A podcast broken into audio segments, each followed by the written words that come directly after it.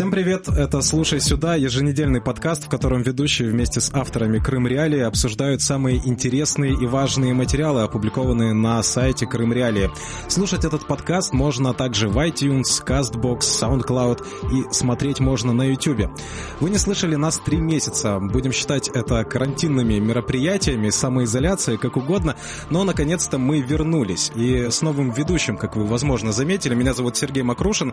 Любим вас и ждем фидбэк везде везде, где только можно. Присылайте нам на редакционные страницы в соцсетях. Рассказывайте, скучали ли вы по нам, как вы провели этот карантин, как проводите э, это лето в условиях пандемии и обнуления сроков Владимира Путина. Все нам очень интересно. Но а, сегодня мой собеседник, журналист телепроекта «Крым Реалии» Игорь Токарь. Привет. Привет. Поговорим мы сейчас о материале, который стал отдельной темой обсуждения на российских федеральных каналах. Я думаю, правильно будет, если к этому сюжету нас подведут лично Евгений Попов и Ольга Скобеева. Фрагмент программы «60 минут» на телеканале «Россия-1». С помощью американских денег выяснили, что российские военные хотят отобрать у, от Украины Северо-Крымский канал. Все, естественно, для того, чтобы обеспечить украинской водой российский Крым. Вот до чего доводят больное воображение, заокеанские деньги спонсоров «Радио Свободы», которые подготовили целый сюжет, большой внушительный материал о том, как мы с вами, русские, совсем скоро пойдем войной на украинских братьев из-за воды. А, это была реакция на сюжет телепроекта «Крым Реали». К этой реакции мы еще вернемся, но вначале а, расскажи об этом материале. В нем, а, насколько я помню, речь идет о суровой нехватке пресной воды в Крыму и вероятности эскалации российско-украинского конфликта из-за Днепровской воды. Что с водой в Крыму и насколько э, серьезно положение, можно ли назвать это гуманитарной катастрофой? А, ну, ситуация с водой в Крыму очень сложная, и об этом уже говорят э, не только украинские, скажем так, эксперты, об этом этом э, говорят уже и сам Сергей Аксенов, подконтрольный Кремлю, э, глава Крыма, и, в принципе, говорят уже на самих, на самих федеральных каналах о том, что ситуация очень сложная. Э, водохранилища не наполняются, осадков мало, вода с северного канала Крымского не поступает, и, соответственно, как бы сельская промышленность, скажем так, сложной ситуации просто промышленность, там тот же самый разные заводы, которые, да, там, Крымский Титан, потом а, Сода, кажется, да, там есть заводы, они а, потерпают из-за того, что им не хватает пресной воды. Но никаких мер для того, чтобы как-то решить эту проблему, кроме того, как бурить скважины, российская власть Крыму по сути, не принимала, то есть никаких комплексов опреснения, те, которые вот стоят, к примеру, в Израиле, да, там это массово э, внедряется, то в Крыму таких предприятий нет. То есть И... Э, решение проблемы, оно такое точечное, да, сегодня мы там перебросили какой-то запас воды там э, из Белогорского водохранилища на восток Крыма, да, и вот сегодня потребность в воде закрыта, а в перспективе эту проблему 6 лет Россия не решает. Не решает, и как раз вот эти вот, э, вот этот фактор, то, что э, решение Э, никакого по сути нет на протяжении шести лет, и на горизонте его тоже не, э, нет. Э, экспертов, многих экспертов, не только украинских, об этом уже говорят очень много и международных организаций, и военных генералов, вот буквально недавно уже прозвучала информация, что это все наталкивает на то, что Россия имеет план, как-то по-другому решить эту проблему. И один из вариантов, а, как не мне кажется, а многим другим экспертам, то, что это будет силовой сценарий.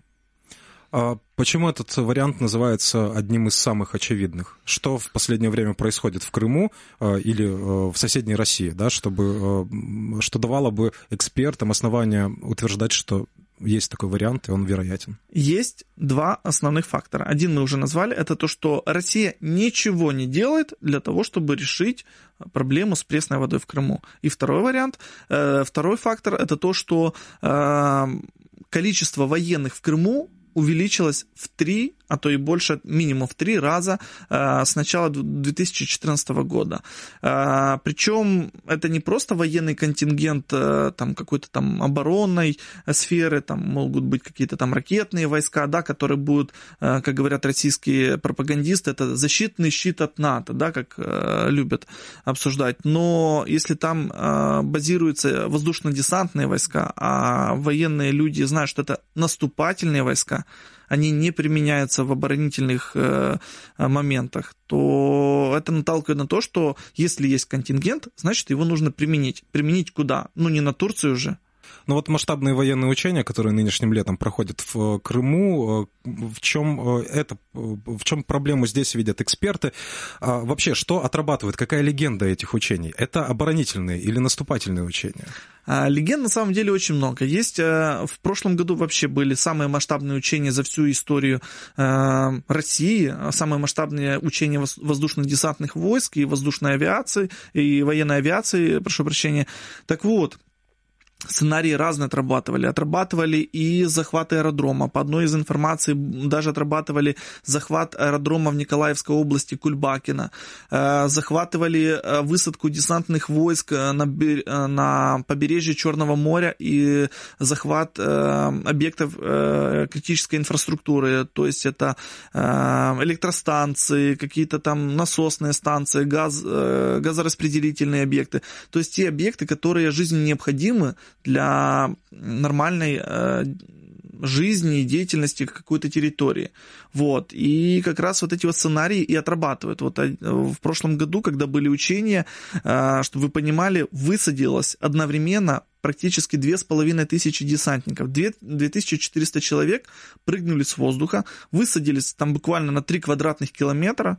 То есть это, по сути, один полк и они могут уже с вот этим количеством практически совершить любые действия. Потому То есть что это наступательного характера действия, Совершенно не оборонительного. Десант нет, не высаживается, нет, когда десант идет. никогда. В, в военной э, не доктрине, а в военной стратегии десант используется только для захвата объектов. Это их преимущество в чем? Они работают неожиданно, то есть э, далеко от линии разграничения, то есть у них есть запас, что они могут там сесть, грубо говоря, в свои самолеты там за 500 километров, прилететь в нужный объект, высадить свою э, десантуру, захватить этот объект, и уже сюда сможет потянуться пехота, смогут потянуться там, возможно, танки или какие-то другие объекты. То есть это э, род войск, который работает сугубо на факторе неожиданности и только на нападение. По-другому они не работают. Далее мы послушаем фрагмент э, из э, сюжета телепроекта «Крым Реалии», э, комментарий Андреса Умланда, немецкого политолога, старшего эксперта Украинского института будущего. Я боюсь, что в какой-то момент кому-то в Кремле может показаться, что вот нужно решить этот вопрос, эм, раз мы это не, смо- не можем или не хотим сделать технологическим путем, то э, выход как бы завоевания Северо-Крымского канала до, до Днепра. Эм, ну, это означало бы большую войну. А, в принципе, структура материала ясна, да, есть определенные обстоятельства, есть оценки экспертов, а, куда эти обстоятельства могут завести и попытки предугадать, да, какими будут дальнейшие действия России в сложившейся а, ситуации. Я думаю, что вот к этому сюжету уже по прошествии трех недель, если не ошибаюсь, можно было бы добавить новые аспекты, например, тот факт, что Владимир Путин подписал указ о призыве на военные сборы в самом по себе в этом указе, указе новости нет, такие издаются в последнее время ежегодно, но если ранее в документе прописывались сроки таких сборов, как правило, на два месяца, то на этот раз конечных сроков в документе просто нет, да, что а, тоже а, подводит к некоторым опасениям. Но теперь а, поговорим о том, как отреагировали на этот сюжет в студии программы «60 минут», довольно-таки известная программа Российского федерального телевидения. Почему этот сюжет стал триггером Почему после... Вот, вот в, в какую цель попал этот сюжет, что после него пошла такая реакция?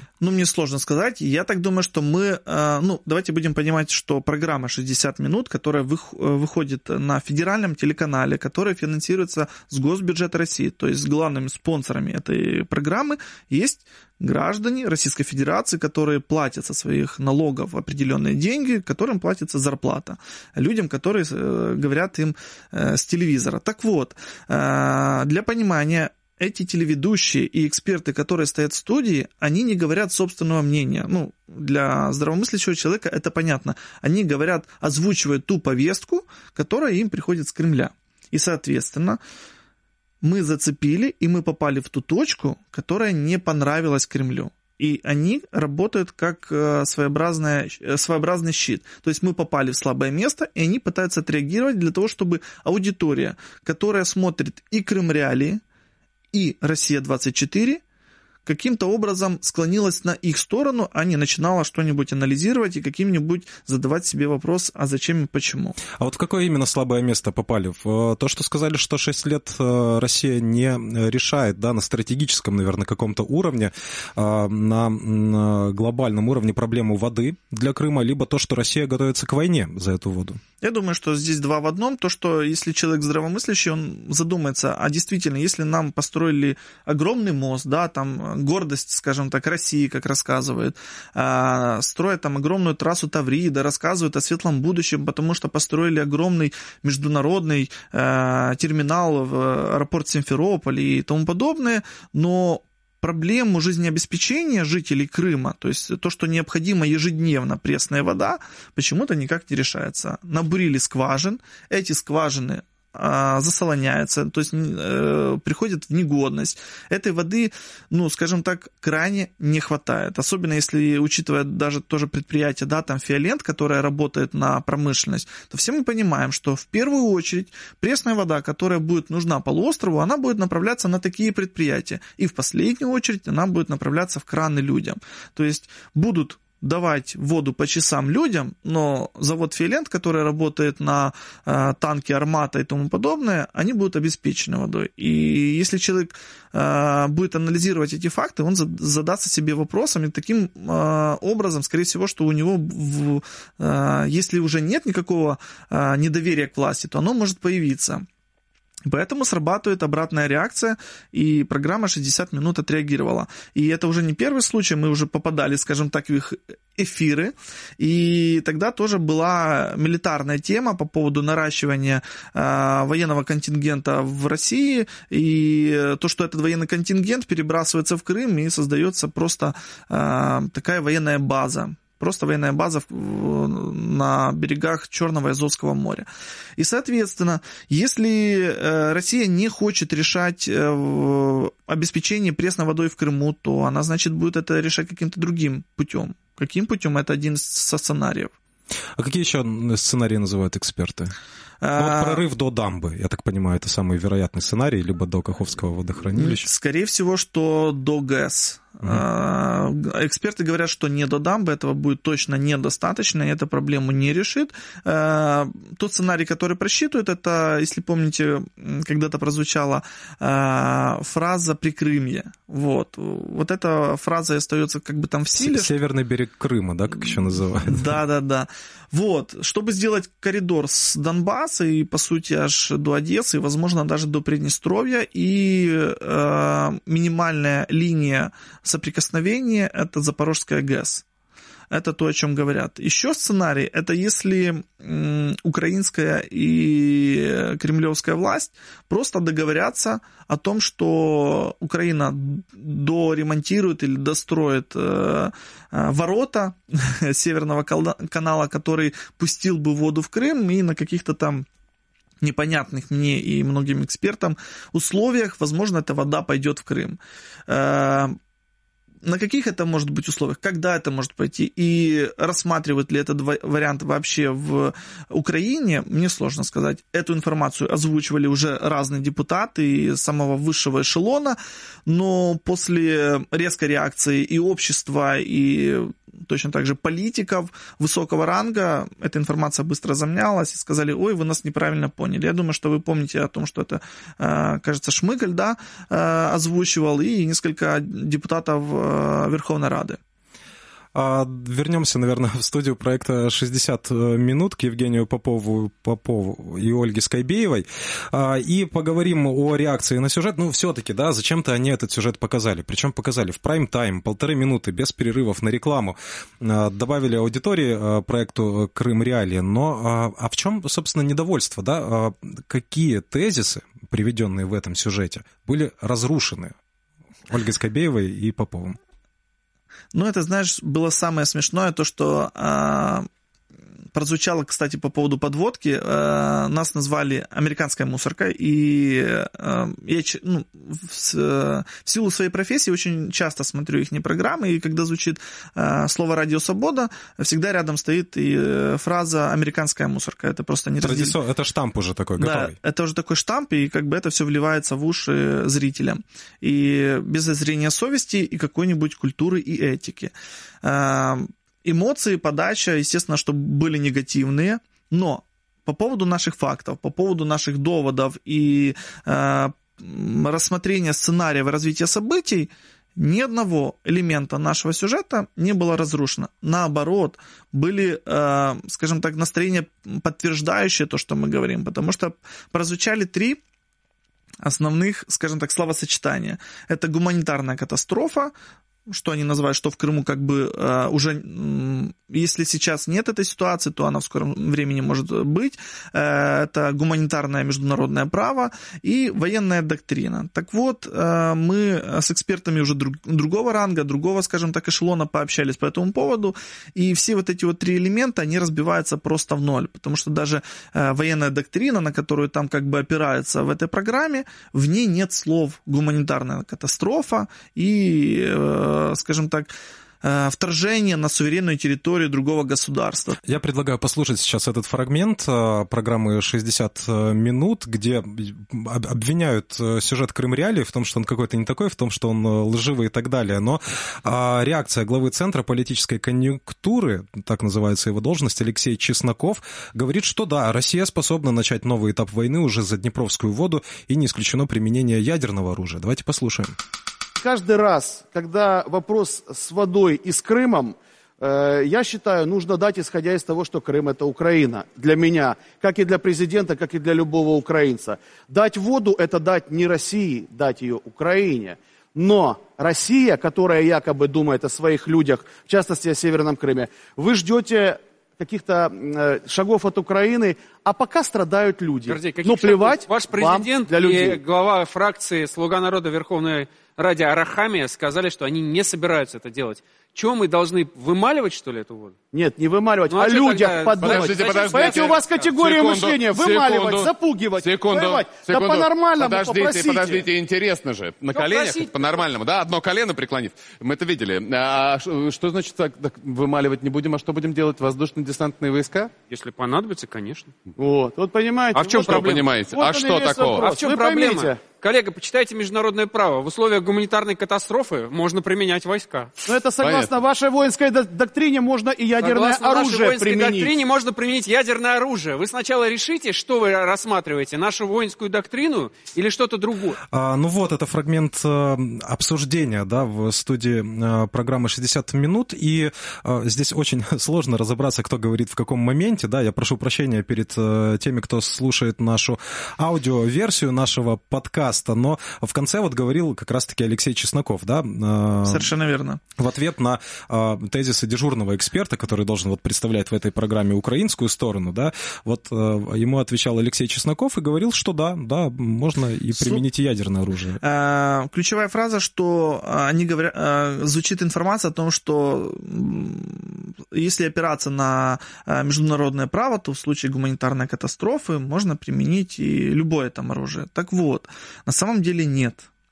Несмотря на то, что Россия постоянный член Совета Безопасности ООН и имеет право вето и тому подобное, так э, Россия на самом деле не вправе решать, куда можно вторгаться, а куда нет. И пункта о том, что при гуманитарной катастрофе одно государство имеет право э, вторгнуться на суверенную территорию и силовым методом какие-то решать свои личные проблемы, ну, если они считают Крым российским, или даже это Крым украинский, так, ну, как бы э, это никак не, э, не происходит корреляция этих э, мнений и этих доводов, которые звучат в программе. Так вот, что интересно – в гуманитарном э, праве есть информация, что действительно при том э, случае, если происходит какой-нибудь геноцид на какой-нибудь территории, Совет Безопасности может туда направить миротворческую миссию, какие-нибудь войска и как-то решать эту э, проблему в стране. Но чтобы это произошло, все члены Совета Безопасности единогласно должны за это проголосовать То есть, если хотя бы одна страна скажет против, никто не имеет права это делать. И э, это один из аспектов. Второй аспект, что в Крыму на самом деле гуманитарной катастрофы нет и быть не может в связи с перекрытием э, Северного канала. Почему? Потому что это возвращение просто Крыма на 50 лет назад. То есть, э, если следовать этой логике, то... В естественное состояние. В естественное свое состояние он возвращается на 50 лет назад. И, извините меня, э, до 50 -го года в Крыму же люди как-то жили, и им воды хватало. И о чем говорят э, экологи и эксперты, о том, что на самом деле пресной воды для Крыма, для их потребления, для их жизни достаточно. Этой воды может не хватать для предприятий, для военных и для промышленности Крыма. Если вы отрежете свою промышленность, перестанете выпускать какие-нибудь э, там датчики, э, делать, я не знаю, химию и тому подобное, которые там предприятия, да, там работают, то людям этой воды на самом деле хватит. Так тоже создает гуманитарную катастрофу в Крыму. Еще один э, аспект очень важный, что до сих пор э, ни Россия, ни, мари... ни марионеточная власть э, России в Крыму не обратилась к Украине с просьбой дать воду по Северо-Крымскому каналу. Почему так?